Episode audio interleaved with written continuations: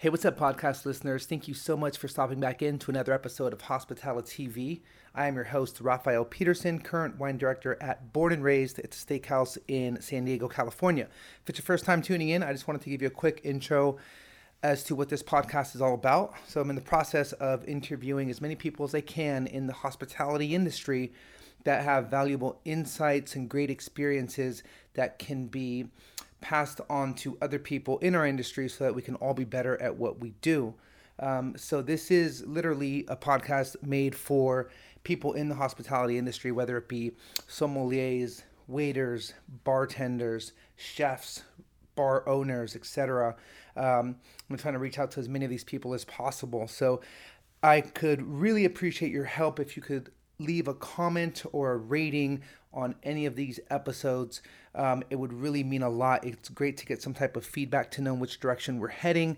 Um, by all means, please subscribe to the podcast. And if any of this is bringing you any value whatsoever, it would mean the world if you could share this on your social media outlets or recommend it to any friends um, of yours in our industry. Um, and of course, if you have any recommendations on people that we should be reaching out to, by all means, share them directly to me. Um, so we can interview them and get them on the show. So for today's episode, we have Amanda McCrossin, also known as at Somm Vivant on Instagram and on YouTube. She is the current wine director at Press in Napa Valley. It's an amazing restaurant with one of the, or I believe the largest selection of old Napa Cab currently in the world at the restaurant. So they've got an amazing wine program. They're dealing with amazing wines on a daily basis we went over a bunch of things around how to do service properly in a restaurant setting like that, how to purchase old Napa Cab, what things to look for. I mean, just a lot of really different things. Um, and just a quick note on Amanda as well.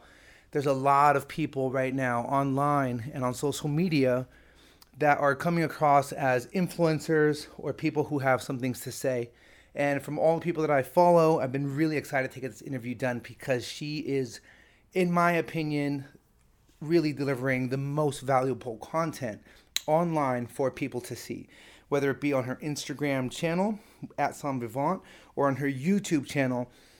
You get to follow her as she goes into different wineries in Napa Valley. She gives all her input um, and all her takeaways from these really epic wineries uh, that, if you're in the industry, you can only hope to go visit one day. Um, but she's providing a ton of really, really useful, valuable information for people in our industry, really solid content that I was just really happy to interview her. So we did this a couple months ago. Uh, sorry for the late edit. Uh, we did it up in Groth Cellars in Napa. Um, so I hope you like the podcast. We um, we're gonna jump right into it. I hope you guys enjoy. Let me know. So then you, what brought you to Napa? Why why the change? Oh well, this is I mean the terrible weather. Silly question, right? Wine. Yeah. um, no, I mean honestly, I was working as uh, as the wine director and sommelier at a restaurant called Rotisserie Georgette on 60th Street in okay. Manhattan, and it was a it was a really lovely list, but it was also a very small list. I worked solo. I didn't have a team of sommeliers. Um, I also wasn't really working underneath a mentor, and it's really important in the wine world to work with people that are better than you, mm-hmm. um, that can teach you. Totally. And I really was eager to work with not only a bigger list but more people.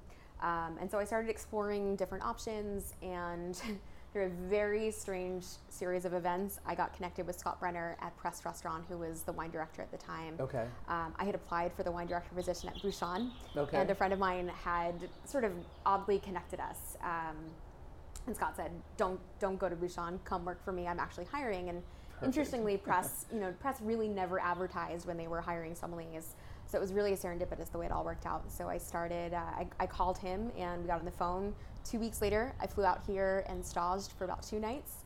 Flew back home that night, I gave my notice. And three weeks after that, I was living here Amazing. in Napa Valley and oh working at Press. Was Kelli White the wine director too at the time? Yes, or? so they were co-wine directors. Got they it, okay. started. Uh, they, Both of them opened it, right? They did. They founded okay. the wine program. The restaurant had been open prior to that, so yeah. the restaurant had been open, um, I think, for about three or four years. And Leslie Rudd at the time, uh, who was our owner, he's since passed, he decided that he really wanted to make a commitment to the wine program. Yeah. And there really was nothing like the press wine program at the, at the time, and I, I don't believe there is now either. Um, and so he hired Scott and Kelli out of New York and said, you know, I want to develop this wine program that's really sort of um, comparable to the great wine lists of Bordeaux and Burgundy. Mm-hmm. And uh, well versed in their respective regions. So that was how the, the wine list at Press was developed. So tell us a little bit about. Um, I mean, you just kind of did, but you know, if you wouldn't mind, like just how it was, how the wine list is kind of composed, what the focus is. Sure. Um, and, and, then tell us about like what it was like landing into that program and adjusting to everything. um, yeah. So the wine list, uh, officially, unofficially, is the largest, deepest restaurant collection of Napa Valley wines in the world. Amazing. So vintages going back to the 1960s. It used to, used to be the 1950s. We're currently out of 1950 stuff. But the wine list is very unique. It is a comprehensive Napa Valley wine list. So everything you could ever possibly want from Groth, where we're at right now, to the really obscure, the hard to find, um, be it really small producer or back vintages, uh, cult cabernets, really unusual vintages of things. Um, it's a really special wine list, and it was interesting because, uh, and I'll, I'll I'll be very frank, I was not a huge fan of Napa Valley wines mm-hmm. because I was in New York. And right. in New York, um, and maybe some of you know this already, but New York, Napa Valley wines are not normally at arm's reach. They're not. They're not wines that uh, you see often on wine lists. Right. It's a very European focused city, and so I didn't really know that much about Napa Valley wines. And what I did know, I I was I'll say taught not to like because I don't think I ever really gave it a fair shot. Yeah. Um, so when I came out here, it was it was eye opening. Um, and one of the first great experiences I had was the second night that I staged. I sat at the bar and had dinner at Press, and Kelli opened a 1987 Joseph Swan Zinfandel, and that was just completely life changing because no I believed way. that Napa Valley wines were incapable of aging and right. you know you didn't you didn't drink old vintages of Napa Valley wine right. that wasn't something that anybody did that right. I knew about um, and so that was that was an eye-opening moment. And then when i got here it was really a crash course in this region. And not only a crash course in this region but a crash course in how to relearn about wine. And this living in this region working with this particular wine list really teaches you that you don't know that much until you are, are you're in the region working with the wineries talking to the winemakers and really getting to dig for yourself. Yeah. so it was it was overwhelming, but this is also a pretty magical place to, to try to do it in. Yeah, I bet. Yeah. So, what was the team like that you joined? I mean, were they, you know, like I'm sure everybody has like their their little areas of specialty, right? That yeah. that when you're part of a team, um, were they kind of like just operating at a different level than where you were at at New York, or not really? Like, what was the comparison between that and where you were coming from? Yeah, it's a great question. I I was lucky that Arnaud had been trained in three Michelin starred service, and so that was sort of my foundation. Mm-hmm. And even though I was working at sort of a, I wouldn't call it a bistro. It was like a you know one step above a bistro, but not quite at three Michelin starred hospitality. Yeah. Um, I did have that sort of that desire to work in an environment that was like that, but I also I really enjoy being myself on the floor. Mm-hmm. And sometimes restaurants like that don't really allow you to have so much personality. Not right. all of them across the board, of course, but um, I really wanted to work with a program that had great foundational elements, steps of service that adhered to the guidelines that we we believe in the Somali world are are the ones that you should be following. Mm-hmm. Um, and so Scott and Kelli both were, I mean, two of the greatest sommeliers on the planet, as far as I'm concerned, and I think many would agree. Um, Kelli, of course, worked at Veritas. Scott was the wine director at Aureole for a number of years. He opened Clos in the Time Warner Center. So, really, really deep knowledge um, from both of them with every major region in the world. So, it was not only getting to work with two sommeliers who were deeply versed already in Napa Valley wines, and by the way, Kelli White's book was about to come out about three months after I arrived. Which is a monster. Which is a it's monster a of a book. Oh my god. Um, and I, I can't even believe it didn't exist before she wrote it because it is such a comprehensive guide. Right.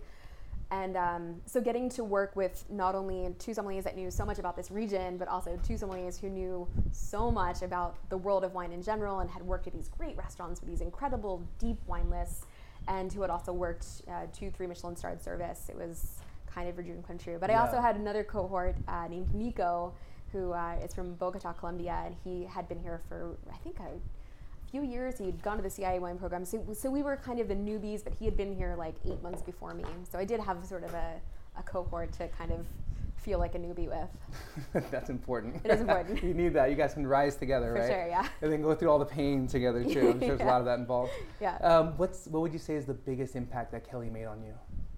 Oh, um, I think open-mindedness. I think she she made it okay for me to have an opinion, and made it okay for me to just kind of like. I mean, she was the first person that when I arrived here said, you know, this place, as magical and wonderful it is as it is, is also not New York. So there's not a million things to do every hour of the day, right. every day of the week.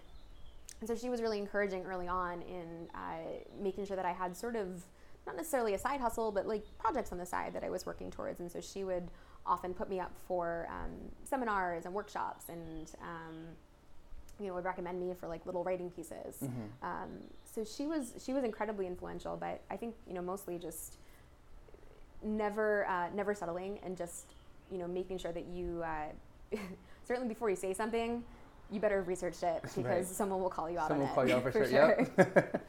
Well, do you want to taste some wine? I mean, we have a beautiful bottle. I mean, we're here. We're we here. We might as well. I mean, we've been running. We've both been running around all day. Let's yeah. let's, let's do it. Yeah, yeah, so yeah. they've been uh, kind enough to give us a bottle of the 2015 Groth Reserve. Yeah. Um, what's here? Cheers. Let's cheers. Get in there. Yeah, I don't want to wait any longer. it has been a long day.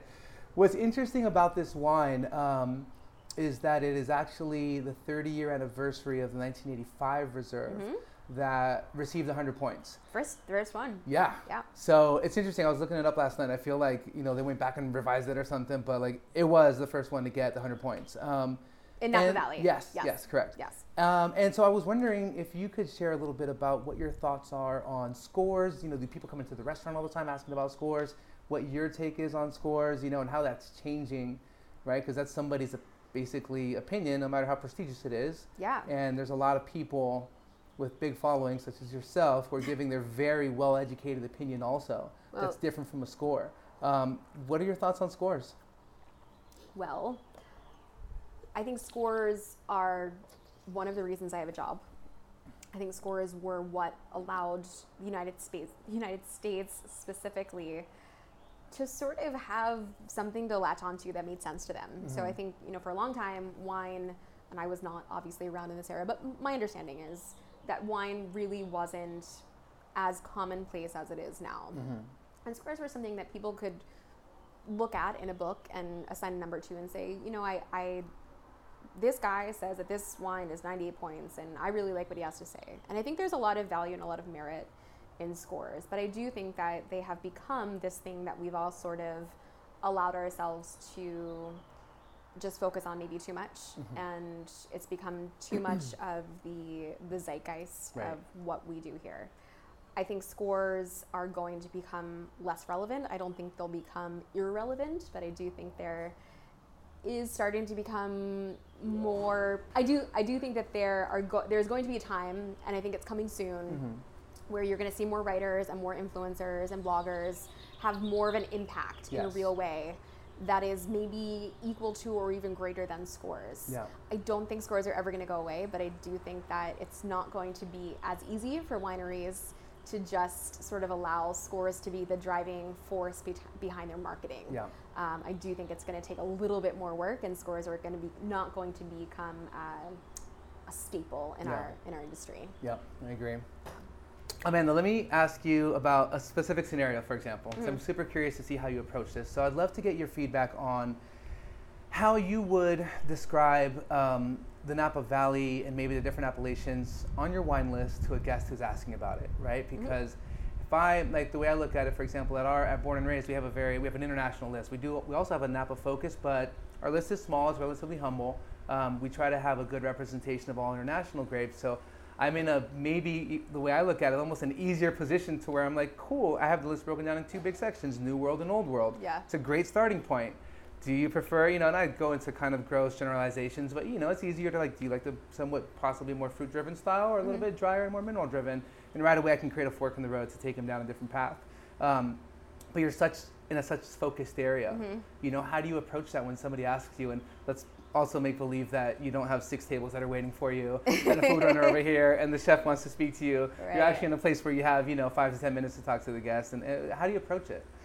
Yeah, I mean, the creative constraint, as I call it, is, is that we are 100% Napa Valley. Mm-hmm. So it does put us in the situation where we do have to pull wines for every palate, whether they prefer New World or Old, old World, off of a New World list. And so we can definitely break that down by appellation, but I mm-hmm. find um, even more than appellation style, vintage, Um, and uh, just overall like texture of the wine mm-hmm. is something that I take into account and price of course right. um, take into account more than anything else. And so we sort of break it down in the same way that you do. You know do you prefer something that feels a little bit more ripe? Do you like more of those herbaceous tendencies? And then talk to me about texture. Do you love something that is going to really kind of like dry your mouth out that's um, going to leave you with a little bit of a, a, a rougher finish? Or do you mm-hmm. really like it viscous and round and soft and lush?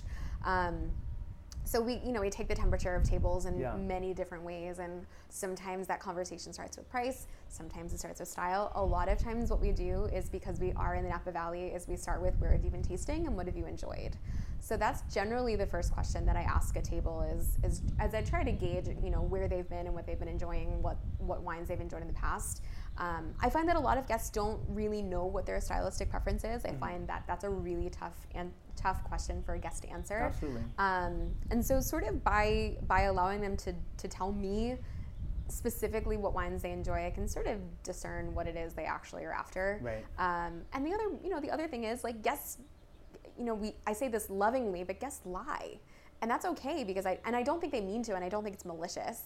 I just think that they maybe have been given the a different vernacular than we have. Mm-hmm. I think a lot of times we're not on the same page with what tannin is, what dry is, totally. what um, you know what round and viscous is, what full bodied is, what light bodied is. I think a lot of times, um, and probably one of the biggest ones is Bordeaux in style, Burgundian in style, things right. like that. Totally.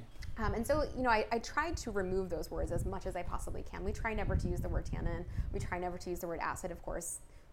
It slips into conversation.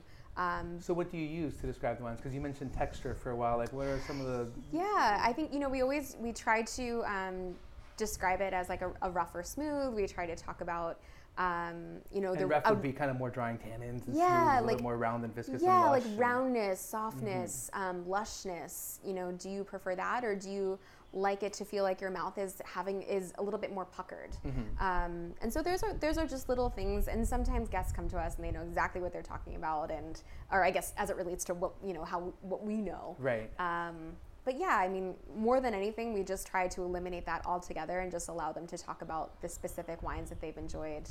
Um, and then, you know, we also have the conversation about vintage. You know, a lot of times guests really want to dive into something older and maybe they're ready for it, maybe they're not. Um, and so we have to have conversations about, you know, what an older wine does taste like. Right. And so a lot of times we have to talk about other beverages that they might know, like tea or um, coffee or coffee with milk or right. um, just milk by itself. Um, so that you know, there's a lot of there's a lot of things you can use that are commonplace in everyone in people's lives that you can relate back to wine yeah. that isn't necessarily wine specific. Right. Let me ask you something a little specific about service too. Like if you're when you approach oldie, uh, excuse me, approach opening older bottles of Napa Cab, when do you? I wonder if you can talk a little bit about the service of that and like when do you, if do you decant older bottles? Are there certain you know there's some producers that we know like Diamond Creek like you need to decant that even if it's 20 years like it's a beast you know it's going to be rich it needs time to open. Other wines that I've found that like hmm that was ready to drink like, yeah. right away it didn't need to open. Um, and it changes a lot from vintage to vintage, right? Sure, and I yeah. mean, you're so you have you do that every night. Like, do you are there certain guidelines that you have? Is it specific to vintage and producer? Like, you know, like how yeah. do you approach that? No, I mean you're so spot on, especially with the Diamond Creek reference, and I mean that is. I God, I wish there were like a clear cut set yeah, of guidelines. Like we do this every single time. Mm. We don't do it if blah blah blah. But there's not. I mean, ultimately, and that was one of the things that I learned when I started, and one of the things that I'm teaching the three new sommeliers, two of which started five months ago, one of which started a month ago. Um, those are things that I'm teaching them, and I am very conservative when it comes to decanting. Diamond Creek would be the one exception because I've been burned so many times by not decanting and right. then like tasting the dregs an hour later, and I'm like, oh god, that's where that wine was. I was right. waiting for it to come out, and it felt like it was. I was like, oh, maybe the wine's just a little bit empty. Maybe it's you know just not that great. And then an hour later, I'm like, this wine is brilliant. Totally it life. just needed yeah. air. Yeah. Um, and so it is really a case by case basis. There is nothing vintage specific about it. Sometimes it's producer specific, um, but it is it is trial and error. And as you you know, I always I always think a good piece of advice is if you're unsure of whether or not you want to decant, whether you're in a restaurant or you're at home, and I will caveat this with we taste every single bottle we open um, before we even serve it to the guests. One, to ensure that it's correct, mm-hmm. uh, and two, to ascertain whether or not we think it should be decanted. Right.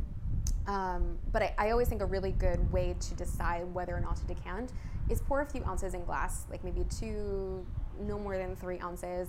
Give it a good swirl, let it sit in the glass, walk away from it, come back three to five minutes later, mm-hmm. see what it does. Right. Sometimes, you know, especially California wines, sometimes those wines will like tighten up in glass, and as they get air, you'll see just gently what it's going to be doing. Um, if it starts to fall apart in glass, don't decant it. If it starts to firm up and it feels like it's all the fruits coming back, all the structures coming back, that's probably a good sign that you should decant it. I, I never like to use massive decanters. If I'm going to decant, it's generally like a tight Zalto, mm-hmm. um, unless it's a Magnum and that's a double. Right. So we we do not use, I mean, categorically across the board. Really, just, even for like young wines, for example. No, we don't use big, um, big like saucer decanters or anything yeah. with like massive amounts of air. We only have one of them, and that's yeah. we only use it in very rare instances. Um, Napa Valley wines, I think, especially young ones, people always want to decant it very, very heavily when they're young, and I don't always think that's the right way to go. Um, they always think that, you know, putting it in decanter is going to soften the tannins. That's not necessarily true. A lot of times, what happens is more of those like alcohol smells um, those like ethers sort of come to the surface and they poke out and the wine mm. sort of mm. gets disjointed and decanting can really push a wine in a direction it doesn't necessarily want to go too early especially when it's young interesting um, and so i and that's why i'm generally pretty conservative and that was something that scott really taught me and he was sort of like me very gentle about decanting um, you know never give a wine too much air and especially when you're at a restaurant you can always go back and decant right like you can always check back with your table and you should be checking back with your tables if you feel if you're on the edge you're not really sure whether you should be decanting maybe give it a gentle decant, maybe don't, but pour half glasses, see what it does in the glass, check right. back, see what's going on, and then you can decant after. And right. that's a really nice step of service mm, like and a way to touch the table totally. that makes it seem and people are paying a premium, so like give them what they what right. they're paying for. And you're um, obviously looking out for their best intentions. For sure, yeah. yeah. You don't, you never want to make a mistake when it comes to decanting. I, I mean, you're going to inevitably, but um, I find that you know, c- being conservative is always the best way to go in any situation. Yeah. That's amazing advice. Thank Thanks. you for that. um, what do you think is the best piece of advice that you've received as a sommelier? Ooh, um, lose the ego. Yeah. Yeah. I just just like you walk in a building and like just drop it. Don't even think about it.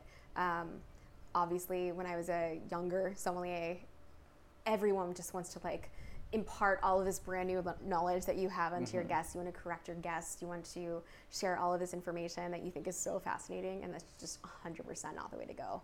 I don't know if I ever actually received that advice like directly, or if that was something I picked up, but it was something that's like now just shared practice and something that I advise all my sommeliers. You have no ego on the floor. Um, if you even feel like it's coming out, like walk off the floor, come back, and leave it where you were. I love it. Yeah. Who told you that? um, that's actually a piece of advice that I, uh, I learned in my, my ballet and my, um, oh. my stage days. Um, I actually had a, a, ballet instructor who would leave a physical trash can outside the rehearsal space, and he would say, I mean, we were like 10 at the time, but he would say, um, he'd say, leave your shit in this basket and pick it up on the way back out. Oh like, God. I don't want it in the room. And like not referring to anything physical, like strictly No, like your mental baggage. Yeah. Like I just drop that. it there, pick it up on the way oh out. That's amazing um, way you start. Yeah, like at 10 years old, that's pretty extreme. Yeah, that's, that is extreme. but it's effective like and it, it. it, does kind of work. And I, I always worked in a no BS environment. I yeah. always worked with adults. I always worked with professionals, um, even when I wasn't in hospitality. But I do think those things are sort of linked and there's a lot of parallels. Absolutely. And uh, it's something that I've, I feel very strongly in. Yeah. And uh, seems to be working today. I don't know. That's great. Yeah. Um, oh, so I'm going to ask you one more question about the wine program. Then I want to talk to you about your kind of your social yeah. media because you got a lot going on there. Okay. But um, what do you do, or what do you look for when you're trying to source older vintage Napa Cab, right? Because it can be a very tricky process to do this, right? Provenance is huge. I mean, yes. what are some of the things that um, that you're learning to do that I'm sure you've learned from the original, you know, the creators of the wine program? Mm-hmm. Like, how do you guys come across these wines, and what do you look for? Yeah, I, and, and truly, Scott and Kelli did teach me everything I know. Um, there were a few things that I maybe picked up like along the way, but the crux of what I have learned is from them. Um, so all credit to Scott and Kelli. That said, we are very, very lucky to um, and fortunate to have the program that we have and to have had the length of time with this program. Um, and I say that because we we have such strong relationships with these wineries around the valley. Many of them um, are more inclined to open up their libraries to us because they know that the wines are one going to be taken care of and two um, it's a great way to market your wine mm-hmm. um, so you know that's a that's not that's unfortunately not going to be the case for every restaurant around the country because of distribution laws and accessibility and there's just not enough wine um, but we've been very lucky to source directly from the winery and, and napa valley wines are not wines that love to travel. They're not wines that um, love to be shipped back and forth a million times. I mean, no wine really wants that, right. but especially not Napa Valley. Right. Um, auction houses are great. We, you, I don't know if a lot of people know this, but you, if you are going to buy from an auction house and you are within driving distance, drive down to the auction house and tell them you want to see the bottles. Go physically inspect them, and I don't think a lot of people know that you can do that. Um, it does take a little bit of preparation on their part, um, and it does require having a relationship with that auction house maybe mm-hmm. in the first place.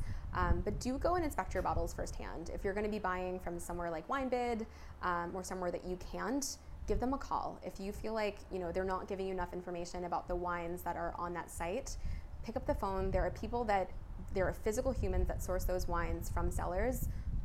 Nine times out of ten, they're going to be more likely to give you that information uh, and be transparent about the provenance of that bottle um, find out you know how that bottle not only was stored but where that bottle came from in the first place was it purchased direct from winery was it purchased um, from a collector and then how much was in the cellar in total you know if it's one bottle of um, 1985 groth reserve and nothing else you know that's that's not necessarily a good sign right? right, that means maybe that bottle had been handed down um, so maybe the quality isn't quite as good um, the, the one thing you should always be looking for when you are inspecting bottles is color. Mm-hmm. That was something Scott taught me. Um, so when you're checking the bottles, you know, obviously fill is really important. You never really want it underneath um, underneath the base. Mm-hmm. Um, you know, a little maybe like a few centimeters is fine, especially if it's got massive amounts of age. Right. But only in the case of like 40 to 50 years. Okay. Um, the most important thing is color. So what you're going to do is you're going to turn the bottle sort of on its side,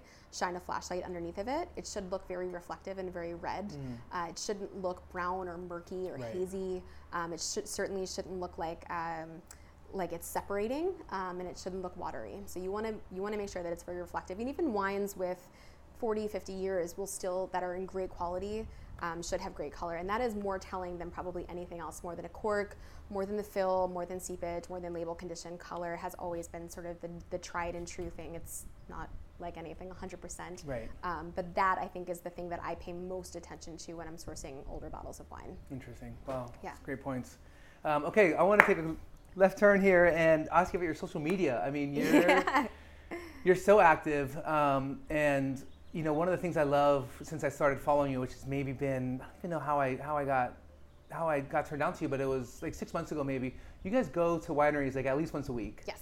And you do an amazing job of showing the story of the winery. You know, you're you I don't know how you do it because you type a lot of information on there. um, but it's like you're going. It's like we get to go on a field trip with you to these wineries. So oh, thank good. you for that. Oh, I'm so. I'm it's that, amazing. Like, that makes me really happy. Um, because especially, I mean, we've been, I don't know. I've been talking to a lot of people lately about like people who are, who are you know posting online and active on social media. And honestly, I'm, I'm going to put this out there right now. If you're in the wine industry and you are at all in any facet in like the sales side or in the restaurant side and you're looking to learn more about this region you have to be following you because you're doing bar none the, the best job of showing the region oh, and showing these wineries, um, which is amazing. And um, but so let me ask you this: How did you like? Where did the idea come from to start the Somm Vivant channel? Oh, um, well, it kind of it kind of goes back to my days in New York. Um, I very quietly, I guess, uh, started another YouTube channel that was called Unwind with Amanda. Okay. That was very short lived. I think I produced like all of one or two videos. Okay. and um, that's like a perfect example of I, I just tried to do too much and I tried to make it perfect. Mm-hmm. And it, it just like blew up on my face. Like it was just too, like it was too much, right? Like you never wanted, what's that old saying? Like, don't make it perfect, just like get the content out there. And I'm butchering that phrase, but whatever it is. um, content, yeah, that's yeah, important. You, you, understand. So anyway, so I, I started doing that. Um, back when I started getting into wine, I realized that there wasn't there wasn't a resource that I personally enjoyed. There wasn't a person that I felt like I had a strong connection to. There were a lot of critics, a lot of writers, um, you know, people that I, I really admired, but no one that I viewed as sort of similar to me and someone that I like, like I said, like a, a strong connection to. And so I was like, you know, it would be really cool to like take this background that I have in film and TV and this newfound appreciation of wine and put them all together. And so I started it very gently in New York, but New York is very distracting, right? So like I'm doing a million things and I'm just totally unfocused. Um, and in the process of doing that, I was approached by this uh, I, I, forget what his title was. He was like creative producer of something, and it was it and it was the wine show. So it ended up being the wine show, which um, aired in the UK, and Amelia oh, no Amelia Singer's on it, and um, the two British guys whose names I'm forgetting. Um, but anyway, it was like a really big deal. They're like the second or third season. Um, so they, they approached me initially to be a host in that show. And I was in, in talks in, in the early days to be one of three hosts. And now it's a very different show.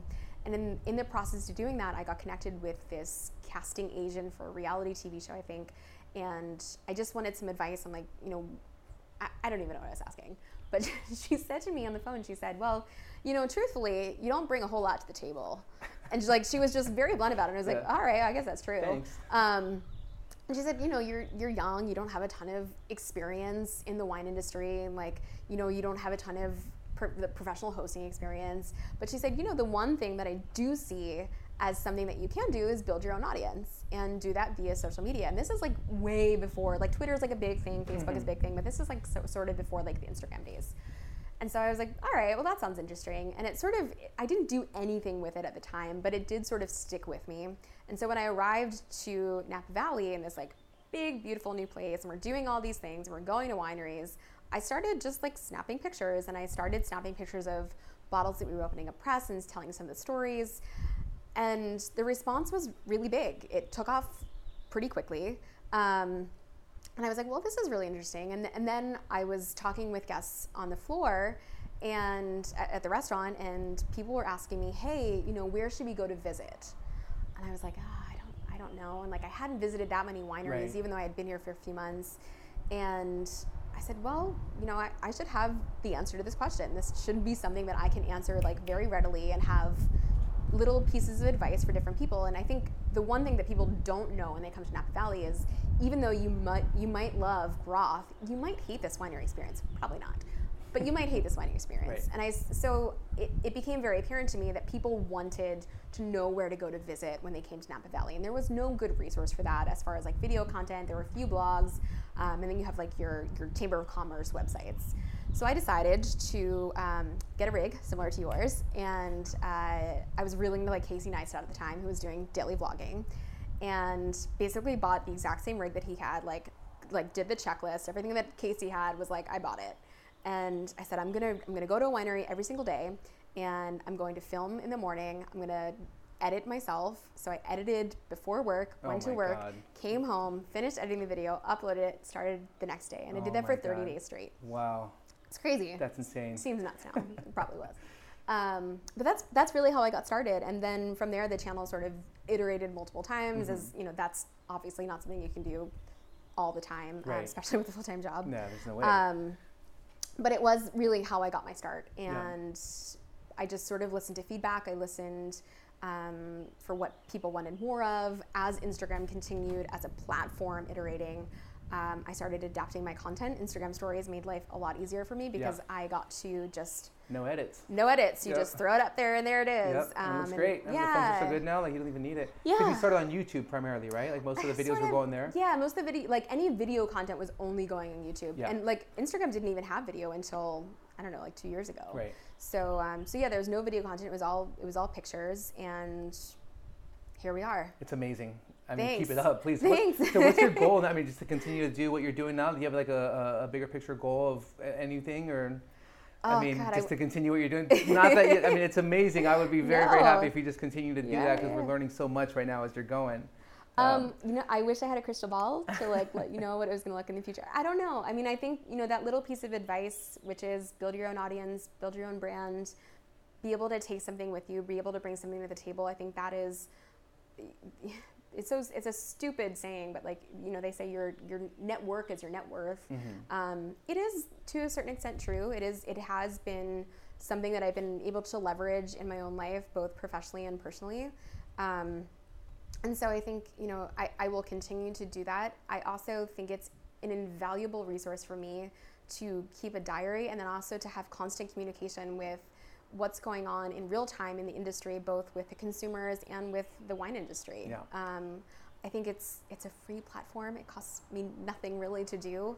Um, it costs me nothing to upload anything, and uh, I will continue to do that. And I hope one of my favorite things to do is just be creative and create content. Yeah. So um, as long as I get to keep doing that, I will continue doing. Are you still doing your own edits? I am. Oh my god. Yeah. Wow, good for you. Yeah, I love it. I think I'm like I'm the only like self-taught crazy. Yes. Yeah. Um, you. Yeah, you can learn anything on the internet. Sure apparently. Can. Yeah. So I'm in that painful process also of yeah. YouTubing everything on how to. Yeah, uh, and I still I still YouTube like you know little things that I want to do. Yeah. But um, I love it. I I find a lot of joy in editing video. In fact, it, so do I. It's yeah, weird. It's it like is. very even though like takes a lot of time. It's kind of it's very rewarding. It is very rewarding. Did you like puzzles as a kid? Uh, yeah. Yeah, I think to me it's like a little bit yeah. like a puzzle. Like I like learning stuff on my own. Yeah, yeah, yeah I do. I love learning. I love to learn things, and I love to have like little skills in my back pocket. So I think that's part of it too. Okay, I want to. I know we got to wrap up. You got to go to work. We're getting things done. I'm already here. at work. I got to. I got to ask you something. So I saw um, a clip. I don't even think I saw the video. I'm not sure if it was posted or not, but I saw a picture of you talking with Gary Vaynerchuk. Oh. And I got to ask. I'm so curious because this guy is like. I, I follow him. I followed him since the Wine Library TV days. Wow. Um, which I used to love that show because you used to be able to like it was such a good search engine on that show For sure. where you could look up specific things like Barbera d'Alba and the episode of Barbera would pop up and he'd give you a little description. Like yeah. it was one of the most informative things um, on YouTube at that time. But obviously, come such a long way. Um, he's part of the reason that got me motivated to start doing this whole thing. Yeah. What was it like to meet him, and what were some of the takeaways you got from meeting him? Oh, um, it was so interesting I was supposed to. I flew out to New York because he started this wine project called Empathy with yes. uh, Nate and with, with John Troutman. Um, and so John actually reached out to me and said, "Hey, we want to create some content, um, not you know directly related to empathy, but just like content about rosé. Would you be interested?" And naturally, I'm flattered. I'm a huge fan, like you are. I think Gary is amazing. Um, he was a huge reason. Uh, one, why I got started, and two, why I continued, because mm-hmm. um, he just continued to like just do better every single day. So he he is monumental in in wine, and also he started, like you said, Wine Library TV. Yep. He paved the way. Yep, totally. Um, so, anyways, I flew out there to film this content, and the day that I got there, his schedule changed, and he had to fly to like Chicago or something last minute. So I didn't get to meet him the first time I oh, thought no. I was going to, and I was so nervous. I like, and I got, I went into like, like uh, I went into VaynerMedia yeah. headquarters no in um, in Hudson Yards, yeah. and like, so I had my badge on. We're going to the escalator, elevator, and I was like, I'm gonna meet Gary Vaynerchuk. This is gonna be great. Like Babin's here, at D-Rock's here. Like everybody's here. Like I have made it. I have arrived. Um, and then we get there, and I see like, and I guess it was John, and John was like, "Hey, where's where's Gary?" And they were like, "Oh, his schedule changed." And I see his face go completely white, and he's like, "What do you mean? Like I just flew this girl out here from California to like film with him today. Like what's going on?"